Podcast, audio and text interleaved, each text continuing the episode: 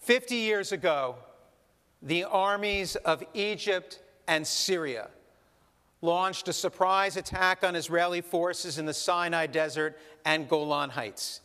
It was on this very day of Yom Kippur in 1973.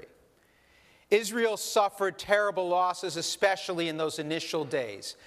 American Jews awakened to war. Rabbis hurriedly adjusted their Yom Kippur messages. Israeli soldiers on the front lines were ordered to break their fasts. Reservist names were read from the pulpit. In one synagogue, a young man stood when his name was called. His father embraced him and refused to let go. The rabbi descended from the bema and quietly said, My friend, your son's place is not here on this holy day. I recall my parents' worry. I did not share their concern. At the age of nine, I had already imbibed the legends of Israel's bravado and its Six Day War successes. I did not understand their fear. From day one, I had confidence that Israel would be victorious in the face of even unimaginable odds. It was led by Golda Meir and Moshe Dayan, of course. I believed Israel would prevail quickly and decisively. The war lasted for nearly three terrible weeks. In the end, and in part because of an American airlift of supplies, Israel pushed the Egyptians beyond the Suez Canal and the Syrians from the Golan. Nearly 2,700 Israelis were killed and over 7,000 injured. The Egyptian and Syrian war dead were estimated in the tens of thousands. Our enemies attacked us on the holiest day of the year. We, however, prevailed. Or this is how we like to tell this story. This is how we like to hear the tale. Our enemies are evil, we are righteous, they are unimaginative, we are ingenious, they are treacherous, and we are forever faithful. The Yom Kippur War seemed to confirm everything we believed about our enemies. The truth, however, is not always as we tell it.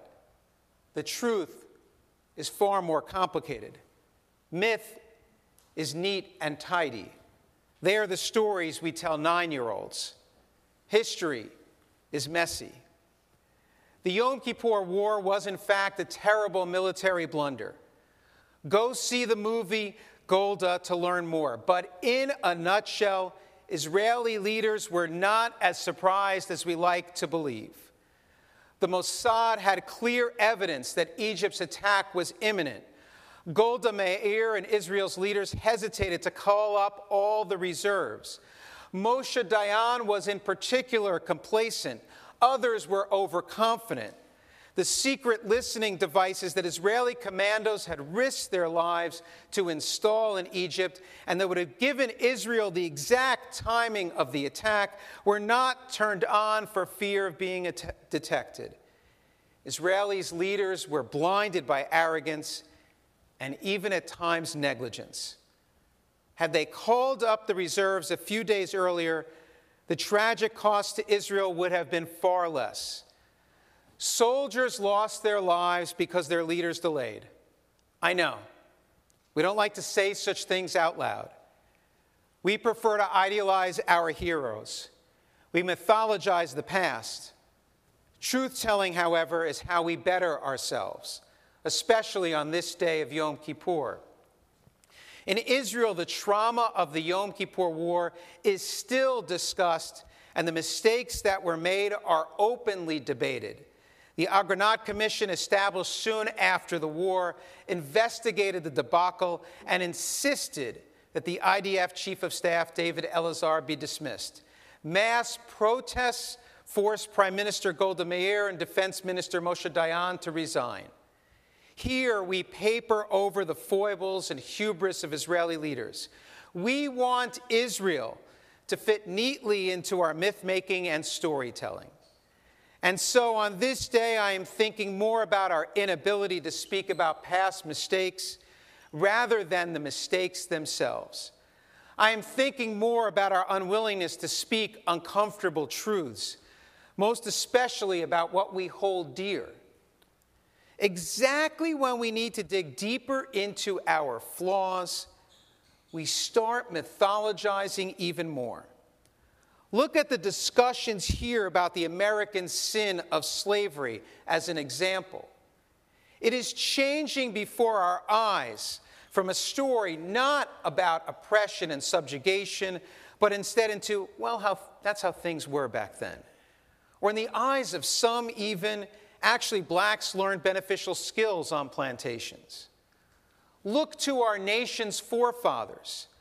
On a recent trip to Washington, D.C., Representative Steve Israel, who knows a great deal of American history, taught us that George Washington always grimaced, not because of the myth we were all taught that he was outfitted with false wooden teeth, but because he wore teeth taken from enslaved blacks.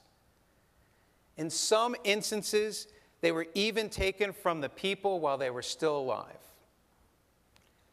Reckoning with the past in an honest way that confronts the ugliness and even, yes, the evils of our historic wrongs is the only way we become a better nation. We think the notion that acknowledging past wrongs makes us less great, when in fact it makes us even greater. These truths should be part of every single curriculum. Just because these facts make us uncomfortable are no reason, no reason to shy away from airing them. That's exactly when we should be talking about them.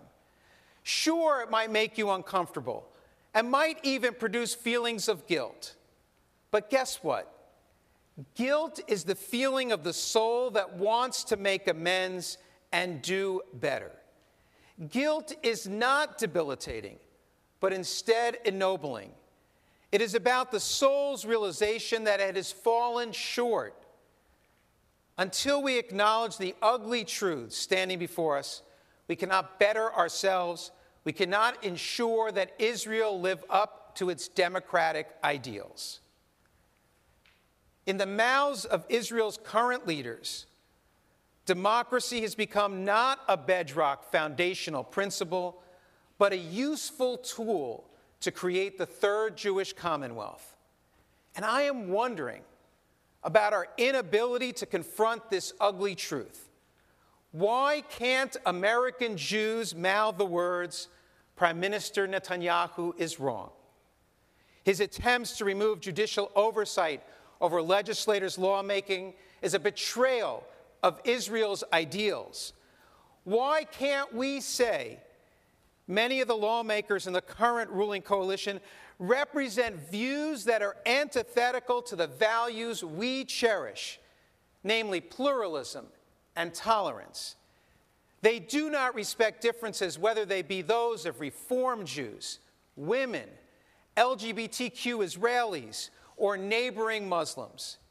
We are unable to shout these Knesset members see democratic elections as a tool to foist their fundamentalist views on others. They do not view democracy as a principle by which to organize their lives and protect the rights of those with whom they disagree or even with those they do battle with. These are the words we should be saying, and we seem unable to do so. Bibi is, after all, the prime minister of the Jewish state, and the Jewish state is arguably our people's greatest success. We are terrified to criticize our beloved Israel. APAC, the defender of Israel in the U.S. Congress, and whose advocacy I support, studiously avoids offering public criticism of Netanyahu's government. Recently, it offered only lukewarm platitudes applauding Israel's vibrant internal debates while reserving fire only for Israel's external threats. But what of the organization's arguments that is our shared democratic values that bind America to Israel and that guarantees America's continued support of Israel's defense? In our imaginations, Israel appears to represent not some real place, but instead a repository of our dreams. We worry that our truth telling will make common cause with Israel's enemies and our anti Semitic haters. We become despondent that our loving critiques will unfetter the already weak bonds our children feel towards Israel. We deflect and say things like, Israel is fighting against countless enemies, and not just those on its borders. Or look at some of the speakers from this weekend's conference at the University of Pennsylvania. Or can you believe the double standard the United Nations applies to Israel? And so when we need to be talking and debating our own present flaws, we double down on our enemies' and haters' injustices. We turn away from the uncomfortable. We look back to yesteryear, and instead of confronting today's ugly truths, we find solace in our myths. And we even start rewriting past wrongs. And then it occurs to me we've been doing this for a long, long time. Take but one example from our history and tradition.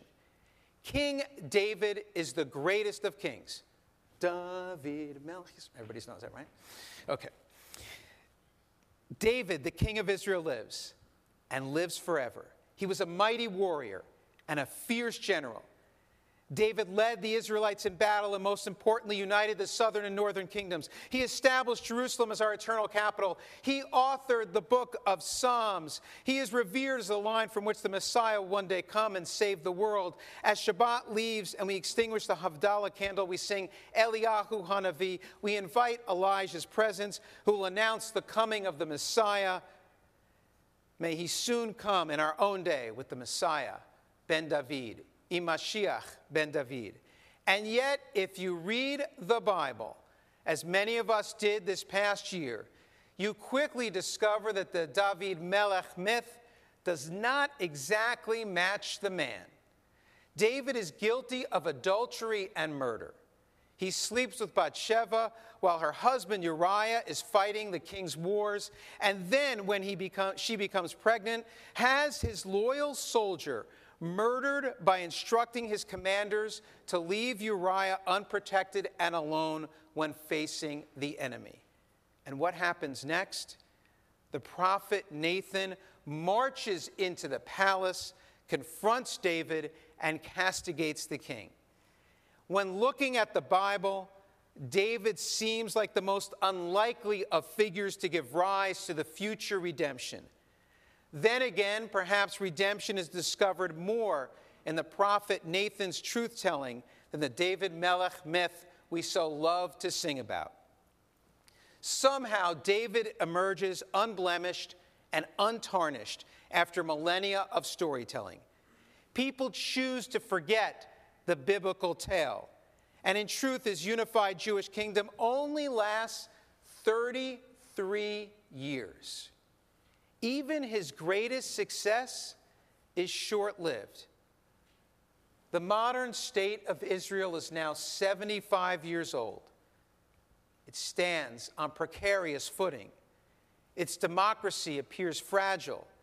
Of course, there are legitimate criticisms of Israel's judicial system, but to remove the only check and balance that Israel's system offers is antithetical to its democratic foundations. When the State of Israel was established, its first Prime Minister, David Ben Gurion, authored the Declaration of Independence. That document states the State of Israel will be based on freedom, on justice, and on peace as envisaged by the prophets of Israel. It will ensure complete equality of social and political rights to all its inhabitants, irrespective of religion, race, or sex. It will guarantee freedom of religion, conscience, language, education, and culture. But those beautiful and inspiring words never, never gained the force of law. Ben Gurion, in fact, resisted attempts to call a constitutional convention and enshrine these words as law. And who stood in opposition to the Ben Gurion we so often idealize? Menachem Begin. He argued and lost for the need to write a constitution that would guarantee Israel's democracy. Begin said, We have learned that an elected parliamentary majority can be an instrument in the hands of a group of rulers and act as camouflage for their tyranny. Begin rightly believed the majority can have anti democratic impulses. He understood that democracies are not so much about majority rule, but instead about ensuring the rights of all citizens. They are about protecting minorities with as much vigor as rulers. Think about this. The man who founded the very party that Bibi Netanyahu now leads was Israel's greatest proponent of democracy. The man who is responsible for leading Israelis to independence and nationhood crushed early attempts to write a constitution. History is oh so messy. Ponder this fact Begin, the guy who ordered the blowing up of the King David Hotel when it served as the headquarters for the British Mandate, was democracy's greatest advocate, and Ben Gurion, the revered founder of the modern state, the authoritarian silent accomplice. Truth is never so tidy. It does not fit into the compartments we like to build. It does not square with the stories we so love to tell. On this Yom Kippur, I am holding on to the image of two Israeli flags. In one, I am looking towards East Jerusalem, the territory captured by Israel in its Six Day War victory. And I see there an oversized Israeli flag hanging from a Jewish home in the Arab village of Silwan that sits alongside the old city's dung gate. The flag can be seen for miles. The right wing Jewish residents hope their flag will overshadow their opponents, and their apartments will soon overwhelm those of the Arab villagers, many of whom have lived there for generations. In another, I look out at Tel Aviv's Kaplan intersection on any Saturday night over the course of the past 38 weeks. There are tens of thousands of Israelis protesting the Netanyahu government's judicial overhaul. They stand in what the Tel Aviv municipality has now renamed Democracy Square. The majority of Israelis support the protesters' views. A significant percentage of Israelis, including those from the right and the left, secular and religious, Air Force pilots, and leading scientists, have all participated in these protests week after week. They believe that the ruling coalition does not have the power to change Israel's fundamental character. Many of these protesters have literally wrapped themselves in Israeli flags. They see their protests as expressions of their patriotism. Which flag do you choose? Which Israel do you wish to support? We can no longer have both. We can no longer sip coffee in Tel Aviv's cafes or stroll Jerusalem's beautiful promenades while ignoring the other Israel that is being fashioned a few short miles away. The current government harbors Jewish racists.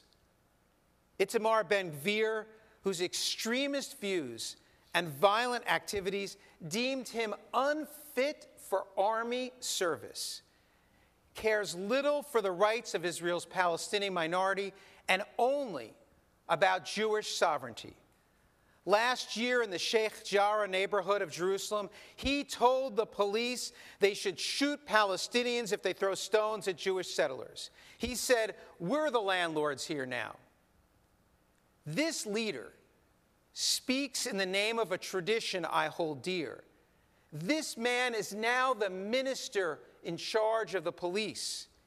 Imagine in Israel where a Ben Gvir gains even greater power. we should worry about an Israel without the check and balance that judicial oversight offers. We need to choose which Israeli flag with which to wrap ourselves. They are no longer one and the same. The idea that we can remain on the sidelines and that we are better served by remaining neutral has passed. The notion that this is only a debate for Israelis is no longer relevant or meaningful. Israel is a project of the Jewish people. The Jewish and democratic state of Israel needs us to stand with its protesters and for democracy. Love of Israel means standing for its democratic ideals. Israel does not just need us to make sure the IDF has its best armaments or the, its right to defend itself is upheld in the college campus. It needs us. It desperately needs us to stand up for its democratic values and founding principles. Some of those sitting on the other side of this debate will say democracy is not even a Jewish idea. There is no real Hebrew word for it. Rabbis should not even be talking about this. It is a foreign idea implanted within the hearts of liberal Jews, they will offer. We must respond. Our people's greatest successes here in America, with the most vibrant Jewish diaspora history has ever known, and there in Israel, with the reestablishment of our Jewish homeland in the face of unimaginable odds, are made possible by democracy. We must offer this honest retort. Some of our greatest hopes emerge from the outside. Back to King David from whom the Messiah will descend. Guess what? His great grandmother is Ruth, who, out of great affection for her mother in law Naomi and out of love for God and the Jewish people, chooses to become a Jew. She is born a Moabite, one of ancient Israel's foremost and avowed enemies. Take this to heart. There is a direct line a direct line from our past enemy to our future Redeemer. Look at the twists and turns of history. Behold the convoluted paths of our stories. How messy, how imperfect. And yet, Judaism embraces this imperfection. Our tradition teaches that we can be simultaneously imperfect and great. That's what these days are all about. To be great does not mean to be flawless. Myth making lessens us, truth telling uplifts us. And truth telling is what upholds this fragile human project called democracy. A nation requires truth telling more than myth making. And so, one final true story. When the Yom Kippur War broke out, a young Leonard Cohen who wrote that hallelujah song so familiar to us and so beloved to us, jumped on an airplane. He felt called to be with Israel in its pain. He traveled to the front lines of the Sinai desert with a few musicians and performed impromptu concerts for the soldiers, many of whom later reported they believed this would be the last songs they would ever hear they thought their lives were lost. His concerts were not widely publicized, but the soldiers who attended and who managed to survive the war remember them to this day. And there he wrote Who by Fire, a song based on the high holiday prayer Unatana Tokef let us proclaim the power of this day. On Rosh Hashanah, this is written. On the fast of Yom Kippur, this is sealed. Who shall live and who shall die? Cohen reimagines the prayer of his childhood and sings, and who by fire, who by water, who by brave ascent, and who by accident, who in solitude, who in this mirror, who by his lady's command, who by his own hand who in mortal chains, who in power? And who shall I say is calling. Indeed, who shall I say is calling? It is time, my friends, for us to hear the call. It is time for us to stand for an Israel we can believe in. It is time for us to stand up for a democratic state of Israel that serves as a homeland for the Jewish people and a guarantor of the rights of its minorities. The Unatana Tokef prayer continues. And so a great shofar will sound, tekiah, and a still small voice will be heard. It is time for us to answer this call. A nation is lessened by myth, it is bettered by truth telling.